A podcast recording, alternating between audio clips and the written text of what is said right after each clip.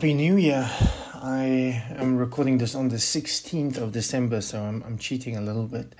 But I hope this message finds you well and that you are excited about the new year and not nursing a hangover.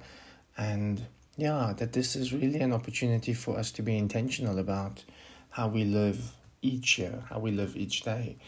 And sometimes life can just run away with us and we, we do not take stock and we do not reflect and we do not plan. And somehow at the end of the year, at the beginning of a year, there is a bit of perspective and maybe just a moment uh, in our schedules to, to try and reflect on what it is that we want to do spiritually, professionally, relationally, etc. And I think that that's, that's a good thing.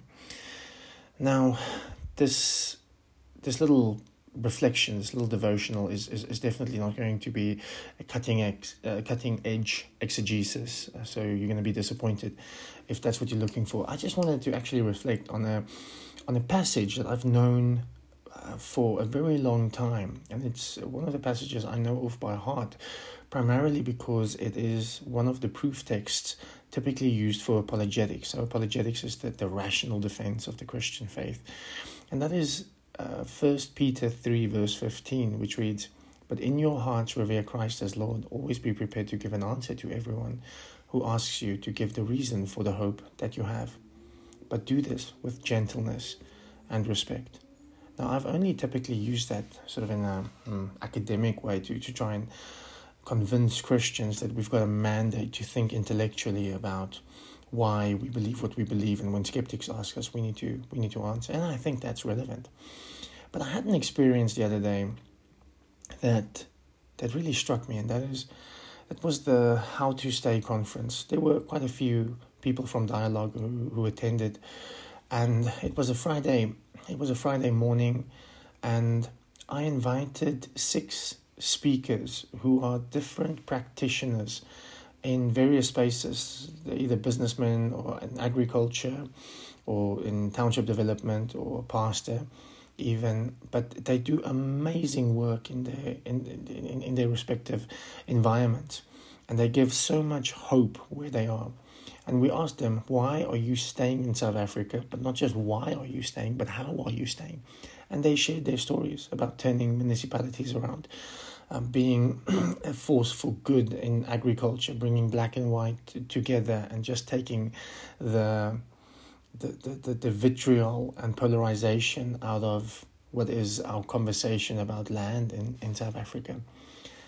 And as these guys were speaking, they spoke on the Thursday evening at this event, and there were a lot of skeptics present. At one stage, I felt quite awkward about the fact that these guys were just quoting scripture left and right, and it, it almost just felt like a, a charismatic church testimonial. One uh, speaker after after the next, I, I really at one stage thought that, that they think that this is sort of like a Billy Graham evangelism rally, and they were speaking to mostly skeptics.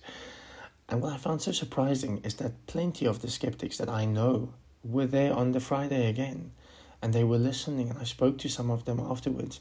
Again, a little bit careful and skeptical about how they experienced it because it was very, you know, what we would cynically call Christianese.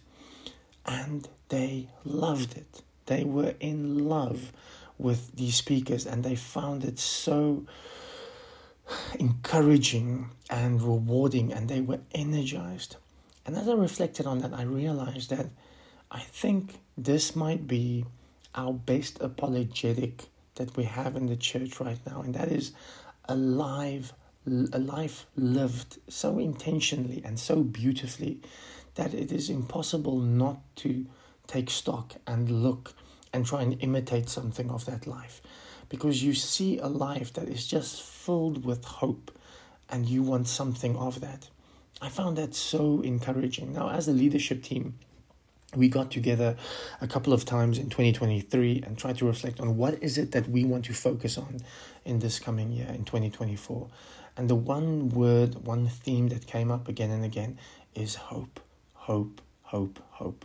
And hope is, is something that, that, that exists in many forms. It's relevant to many scenarios, whether it's relational hope, where relationships have just gone uh, uh, uh dead and it doesn't seem like it's going anywhere. How do we have hope in relationships? How do we have hope for towns, for a country? Next year is going to be also a very difficult time in the sense that we've got a national election. The polar the polarization will definitely be amped up, and you will hear a lot of populist rhetoric, and that's going to make us despondent, and we're going to be a little bit depressed as we listen to that.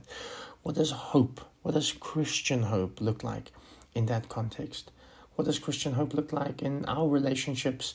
Maybe romantic, maybe with your spouse or whatever, where it just doesn't feel like there's anything, or maybe you just don't have a good relationship with your child, or uh, maybe you desperately want a romantic relationship and there's nothing forthcoming.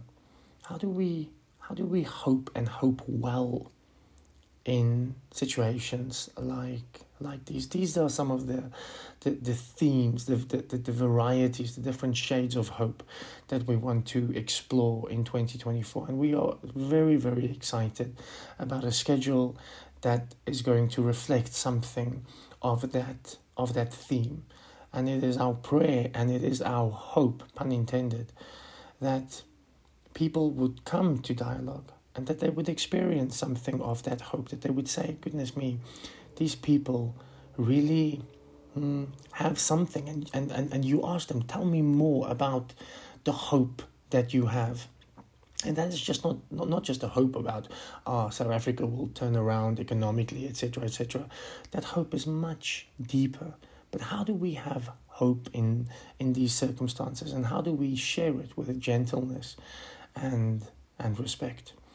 So, in the last few I think, days of, of most of our sort of uh, festive season holiday coming to an end. I, I pray that as a community that we will try and align and that God will do something in our respective hearts to prepare us for 2024 where we want to be really intentional and really hopeful and explore this theme that the Bible is very passionate about. Let me pray for us. Lord Jesus, this is a new year, and for some of us, we look forward with a lot of anxiety and we look back with a lot of regret.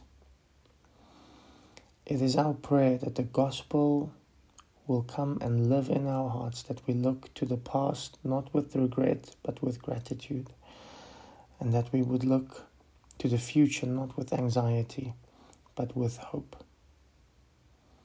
The only way in which we can do that, Lord, is if we hold on to you. Thank you that our hope that we have is not a naive hope, it's not even optimism.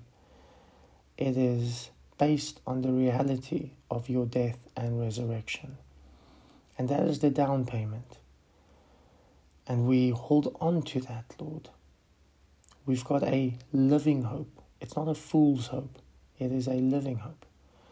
But we pray that that hope will fuel us as we live our lives. We pray that that hope will fuel us in, in the dialogue community in Pretoria, in South Africa. And we pray it in Jesus' name. Amen.